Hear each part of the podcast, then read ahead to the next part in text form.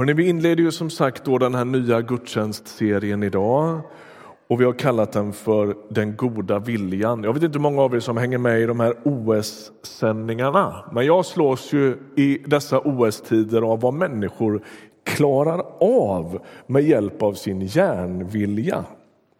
Häromdagen intervjuades skidåkerskan Stina Nilsson och så berättade hon hur hon, eller hon beskrev det och jag tror Charlotte Kalla brukar använda samma bild, hur hon har hämtat upp krafter djupt, djupt i sin egen källare för att liksom orka med det här. Det är en sån mental liksom, kraftansamling så hon får krama ur det allra sista hon har både fysiskt och mentalt för att liksom orka gå i mål och dessutom göra det så bra. Då. Man slåss mot sin egen mjölksyra och de stod och pratade med varandra efteråt, de här två Kalla och Nilsson i tv och bara, men den här Stina hon mår inte jättebra just nu, sa Kalla, därför att hon har grävt djupt. Så. Det är enormt vad mycket man klarar om man liksom lyckas uppbåda viljan för det. Vi kan mer än vi tror. Och samtidigt då så är det ju så bedrägligt det här med viljan. Alla som har försökt att ställa om lite vanor i sitt liv vet hur svårt det där kan vara. Den som har försökt gå ner i vikt, börjat träna eller göra andra saker regelbundet inser att viljan inte bara är någon sorts reglage som man slår av och på i sitt inre. Va? Det är mycket mer komplicerat än så. Och det vi ska tala om de här närmaste söndagarna nu, det har alltså med den här dubbelheten att göra.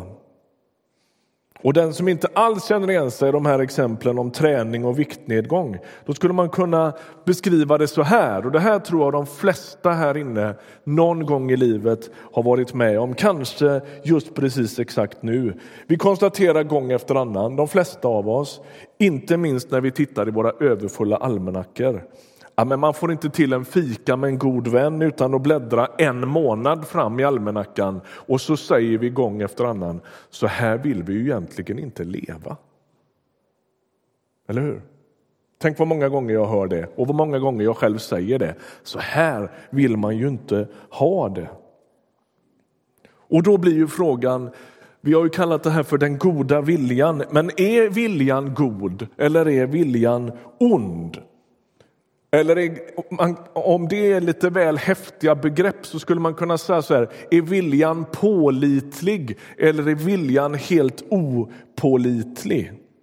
Det är som om vi både vill och inte vill på samma gång. Och hur kommer det sig att vi både vill och inte vill på samma gång. Det är som att vi är i händerna på något och inte riktigt styr själva. Och jag är inte så säker på att det är Gud, utan det är någonting, det är krafter, rörelser, dragningar, kanske ibland bindningar i våra liv som gör att vi uppfattar oss själva eller upplever oss själva som maktlösa. Jag tänker att vi har förlagt väldigt mycket av tron till det abstrakta. Vi sätter tro till en del lärosatser och som predikant så påstår jag ju naturligtvis inte att det är dåligt. Det är jätteviktigt och vi ska absolut inte överge de go den goda läran. Men problemet är att det är inte riktigt där det verkar börja för människan. Det är väldigt få människor som sätter tro till några lärosatser.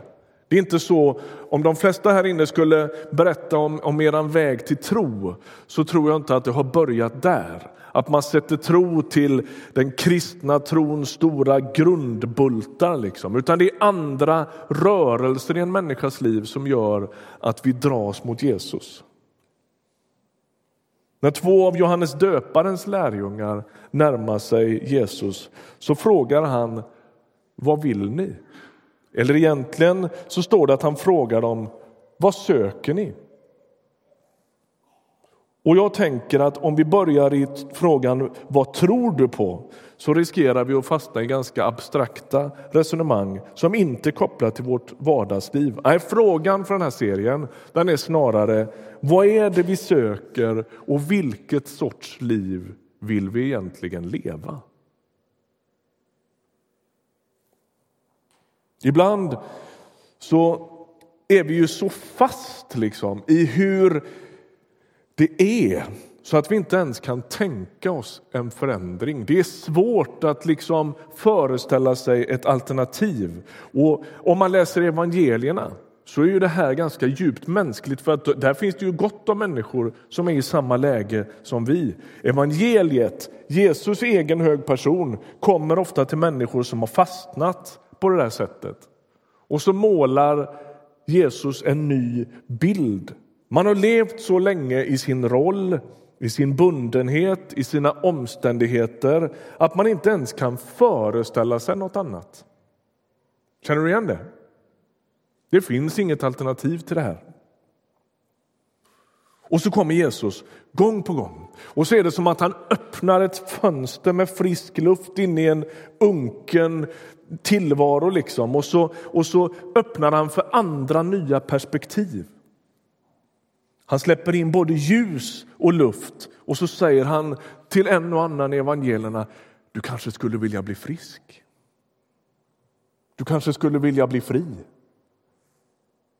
Skulle du vilja bryta din onda cirkel av bitterhet eller av självömkan eller vad det nu är som har bundit en människa? Och så bryts det där gång efter annan i människors liv när Jesus går fram. Det radas ju liksom upp. Anton läste från Markus evangeliet innan och i Markus så är det ju som en, en enda lång exposé av människor vars liv blir förändrade och vars onda cirklar blir brutna. Och det är intressant att Jesus gång efter annan ställer frågan Vad vill du? Varför gör han det? Han vet ju det. Är det inte nästan lite oförskämt att fråga en man som har varit blind i 38 år vad vill du? Dö. Vad tror du att han vill? Men det är som om Jesus lockar den här personen att sätta ord på sin djupaste vilja därför att det är viktigt för honom. Och det är viktigt för den här mannen att få sätta ord på sin djupaste vilja, att få säga det här är vad jag vill.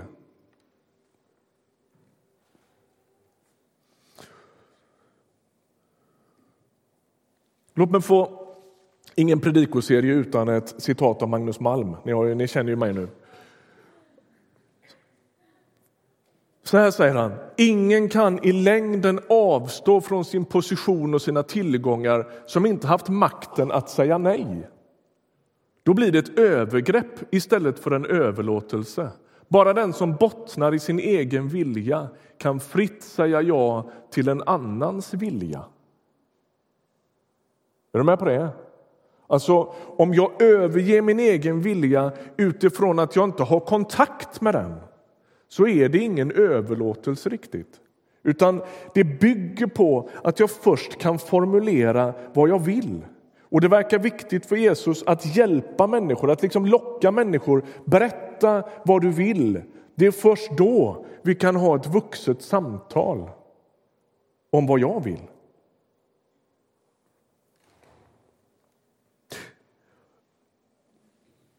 När vi inte vet vad vi vill eller någon annan eller något annat får makten över oss så beror det på att makten har getts bort. Makten dyvlas inte på oss utifrån, utan den ges bort. Det är inte säkert att det alltid sker så medvetet, men på ett eller annat sätt måste man ta ansvar för den makt och kontroll man har lämnat över till någon eller något annat. Och Gud verkar som en sorts motbild till detta ibland nästan fixerad vid vår frihet. Det är jätteviktigt för honom att vi får vara fria. Han håller den mänskliga friheten så högt att han dels aldrig tvingar någon till saker och dels skapar en sorts frihet för den som bjuder in honom. Lyssna på några axplock. Där anden är, där är frihet. För dig som är lite van frikyrkomänniska så vet du att den här texten har vi nästan alltid läst som någon sorts eh, kod för, för ett, ett lite löst planerat gudstjänstliv. Jo, men där anden är, där är frihet. Det är säkrast att inte ha någon agenda. Det är ju inte det den här texten handlar om. Den här texten handlar om en människa som sätts fri från en massa saker som har bundit den människan. Där det klipps band, där det, där det, det är som om Gud kommer med en bultsax och knäcker massvis med bojor och kedjor och elände som människan liksom trängs av. Han är frihet. Välsignad är Herren, Israels Gud, som besöker sitt folk och ger det frihet, säger Symeon i Lukas när han ber sin fantastiska bön när han möter det lilla Jesusbarnet i templet. Det första han tänker på när han ser Jesusbarnet är frihet. Han har sänt mig, säger Jesus själv, att förkunna befrielse för de fångna och syn för de blinda, att ge de förtryckta frihet och förkunna ett nådens år från Herren. Om nu Sonen befriar er, Jesus ord igen, så blir ni verkligen fria. Ser du hur central den här frågan om frihet är? Det finns en annan saltartext som jag tycker är fantastisk där det i en översättning står så här. Du har ställt mina fötter på en öppen plats. Är inte det ett fantastiskt uttryck? Vi har ju fått för oss, det är som om djävulen själv har lurat oss att tro att det är Gud som inskränker vår frihet och det är djävulen som skänker oss frihet. Det är en bluff. Gå inte på det. Det är precis tvärtom. Djävulen frågar aldrig om lov. Han bara vräker på, han bara tränger människor, han bara skäl, han bara kringskär människors frihet. Det är Gud som är frihetskämpen i universum. Han ställer våra fötter på en rymlig plats. Det här ska inte förstås som någon sorts individualistisk historia där människan bara ska följa sitt hjärta på någon sorts nyckfullt vis. Och absolut är det ingen fråga om någon sorts positivt tänkande där man bara bestämmer sig. Hör inte det, för det är inte mitt ärende. det här handlar om vilket liv jag djupast vill leva. När jag liksom lodar i min egen längtans djup, vad finner jag då? Vad vill jag? Det här är frågan som Jesus ställer gång på gång. Vad vill du? Och då är vårt problem att vi uttrycker oss i såna här termer. Va? Jag är fången i min egen kalender. Jag är fången i mina måsten, jag är fången i min stress. Eller min mamma eller pappa har total makt över mig. Eller jag har fastnat i ett beteende som jag inte kan ta mig ur. Det kanske har med ältande att göra. Det kanske har med missbruk att göra. Datorspel, tv-serier, droger, arbetsnarkomani, porrmissbruk. Eller kanske en destruktiv underdånighet till en annan människa som utövar makt över dig. Du tar dig inte loss.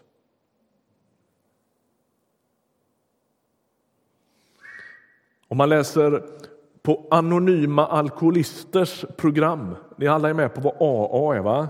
Alltså som hjälper människor som sitter fast i ett missbruk av alkohol, så har de någonting som kallas för tolvstegsprogrammet. Det är tolv stycken olika eh, liksom, processer man behöver gå igenom. Och den första av dem den är den här. Vi erkände att vi var maktlösa inför alkoholen, att vi inte längre kunde hantera våra liv. Och jag tänker att det första steget mot frihet från beroende och destruktiv fångenskap det är att erkänna sin maktlöshet. Alltså, Självhjälpsgurun och den positiva tänkaren skulle ju säga men det är bara att bestämma sig, det är bara att, att gå på, alltså fatta ditt beslut och gå på din järnvilja och se till att det händer. Det är inte evangeliets väg. Evangeliets väg är att säga det här reder inte jag ut själv. Jag erkänner min egen maktlöshet. Jag är inte herre över den här situationen. Jag är, det är kört för mig i relation till det här beteendet eller det här beroendet eller den här relationen eller, eller de här onda cirklarna som har skapats i mitt liv. Jag fixar inte det. Jag kan inte bryta det. Det är evangeliets väg, första steg. Det finns områden i våra liv som har övermannat oss på ett sätt som inte är bra. Och då gäller det att liksom, tala sant om det. Att våga säga som det är. Det är första steget.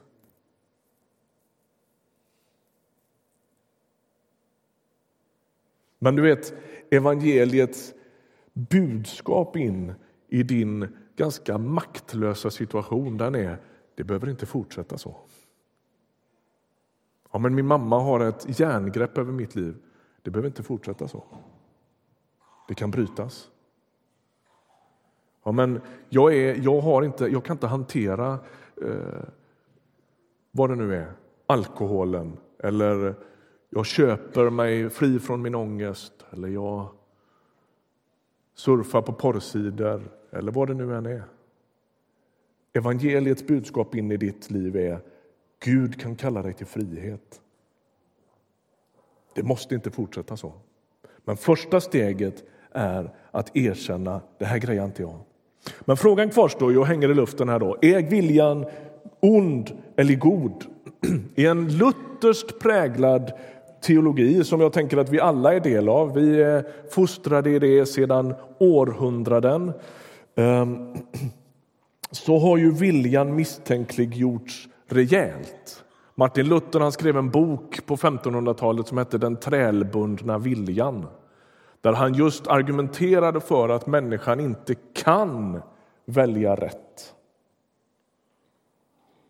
Och då blir ju frågan, om vi lever med en sån bild och säger ja, men jag vill ställa mitt liv och allt jag har till Guds förfogande så kan man ju bli lite förvirrad.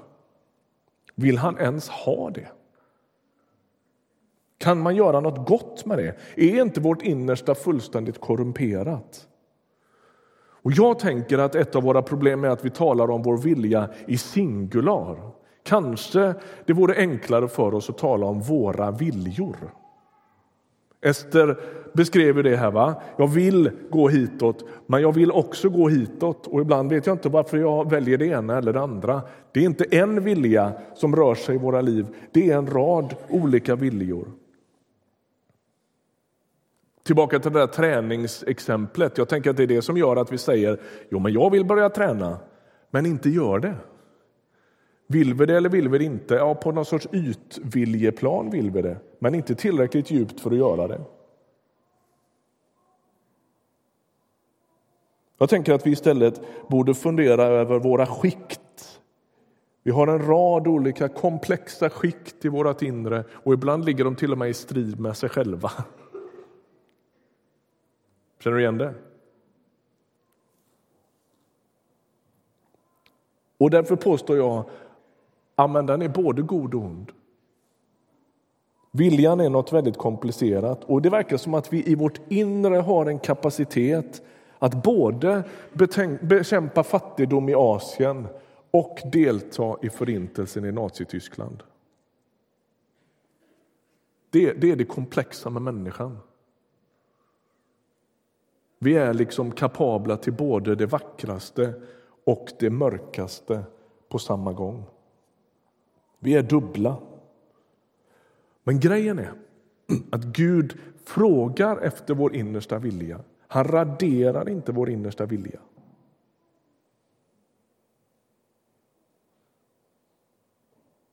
Vi har ibland präglade, tänker jag, av luthersk teologi men också av en sorts frikyrko väckelsetradition ibland förtalat vår egen vilja på ett sätt som inte blir riktigt bra. Min egen vilja krossa, sjunger vi i en gammal sång. All själviskhet fördriv. Vi fattar vad Emil Gustafsson menar när han skrev den. va?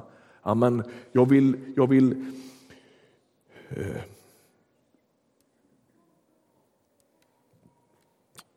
Jag vill att min, min vilja, mitt hela inre ska bli fullständigt i takt med vad Gud vill och vad Gud gör. Jag fattar vad han menar.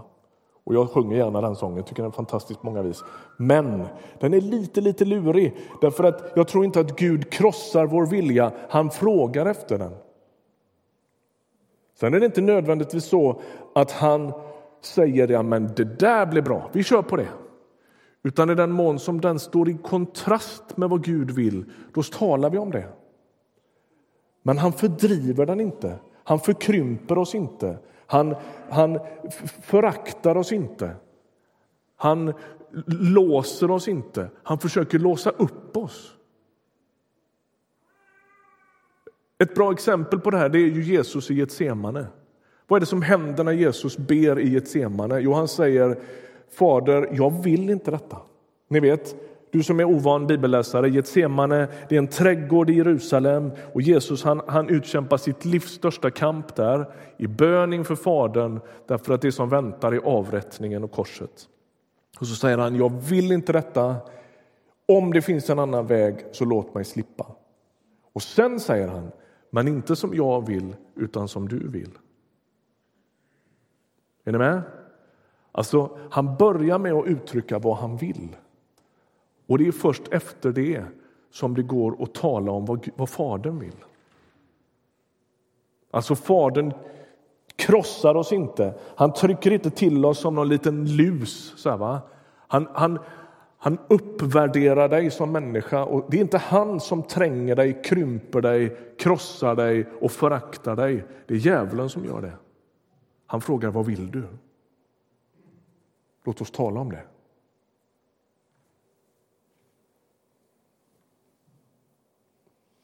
Och Det är som om Guds avsikt med människan har väldigt mycket med frihet att göra.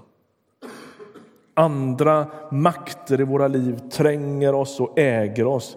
Men det är som om Gud skapar en sorts skyddszon, en sorts buffertzon runt våra liv så att ingenting ska få ta makten över oss.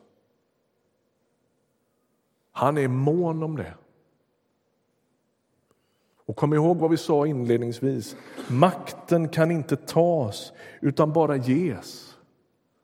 Och inte ens Gud tar makten i våra liv. Det är som om han väntar på att den ska ges till honom. Det här går igen gång efter annan i Nya testamentets skrifter. Paulus han säger till, till korintierna, jag vill att ni ska ge i överflöd av era resurser, men gör det av fri vilja, gör det inte av tvång. Han säger till eh, Filemon när de resonerar omkring en frigiven slav. Han säger, jag vill att du ska höra vad jag säger, men gör det av fri vilja, gör det inte av tvång. Är ni med? Det här går igen hela tiden. Det är som att det ligger i evangeliets innersta rotsystem att värna människans frihet. Låt mig få avsluta med att läsa en psalm i Saltaren, den stora böneboken i Bibeln. Vi ska bara läsa tre versar. Så här står det. Jag ropade till Herren i mitt trångmål. Herren svarade. Han förde mig ut i frihet. Herren är med mig. Jag har ingenting att frukta. Vad kan människor göra mig? Herren är med mig, han hjälper mig. Jag skall triumfera över mina fiender. Alltså man ropar till Herren i sitt trångmål och så hör han på det. Och därför blir min introduktionspredikan till det här temat den blir just att försöka beskriva det här problemet. Vi är inte så fria som vi vill. Och vi är definitivt inte så fria som Gud vill att vi ska vara. Och första steget mot en sorts friköpt vilja det är att erkänna sin egen maktlöshet. Precis som AA-besökarna gör. Jag grejar inte detta själv.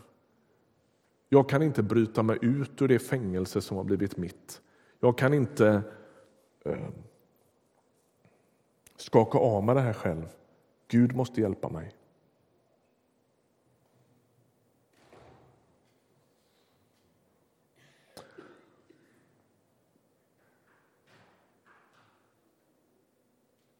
Jag har bett inför den här serien och inför den här söndagen. att jag tänker att det här handlar väldigt mycket om Guds bild. Att du och jag ska våga tro att Gud inte är ute efter oss. Att han inte vill tränga oss, att han inte vill stjäla från oss utan att han vill värna oss, skydda oss, omskapa oss, frigöra oss.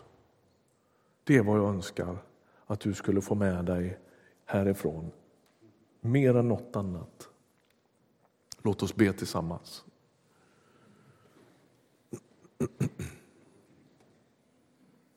Herre, vi tackar dig för din, ditt tålamod med våra liv. Vi tackar dig för din höga, höga plan för oss.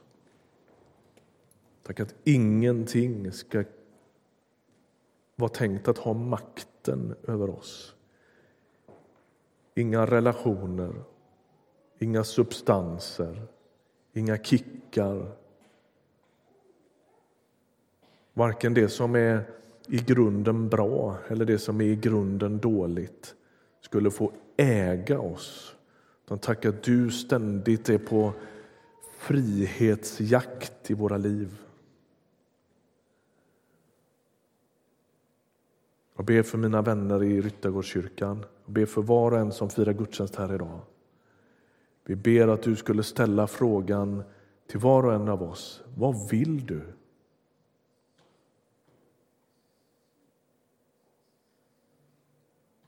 Och så ber jag för den som dukat under i sin kamp mot det som binder. Och jag ber Jesus Kristus om mod att erkänna sin maktlöshet och tro att du kämpar med den människan. Amen. Vi ska öppna våra böneplatser nu. Och eh, min enkla inbjudan till dig idag, den blir den här. Kanske du känner igen dig i AA-resonemanget.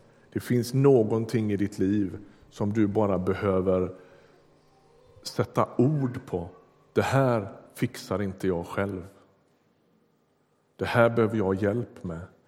Kanske det är så enkelt som att, att få tala med Herren om vad du innerst inne vill. Jag önskar att jag ville något annat. Jag önskar att jag längtar efter något annat. Jag önskar att jag kände igen mig i Esters inledning här av att vilja dra mot Jesus, men jag är mycket mer oroad över hur det går för Sverige i OS. Eller vad det nu är. Jag är mycket mer, går igång mycket mer på att få shoppa på Tornby än på att längta efter Jesus. Tala sant med Herren och erkänn din egen maktlöshet. Där börjar frågan om den goda viljan. Du kan söka dig till våra böneplatser. Borta vid böneplatsen inne i rummet här så finns våra förebedjare. De samtalar gärna med dig och ber en enkel bön för dig. Gå dit. Sök dig dit. Det måste inte vara världskrig och totalkris i ditt liv för att du ska göra det. Sök dig dit. Det är odramatiskt, men Gud tar dig på största allvar varje gång du gör det. Du kan också skriva namn på människor som du kommer att tänka på som ska komma till tro. Lägga i vår kruka eller vår, vår um, urna här borta. Det går att be för världen vid vår världskarta. Och det går att tända ett ljus och be om ljus in i din eller någon annan situation här. Det går också att böja sina knän inför korset, stillhet och bön. Du uttrycker dig som du vill. Men jag skulle vilja inbjuda dig att söka dig till någon av böneplatserna. Tala ett sorts hjärtats samtal med Herren själv. Varmt välkommen att göra det. Vi sjunger och vi ber.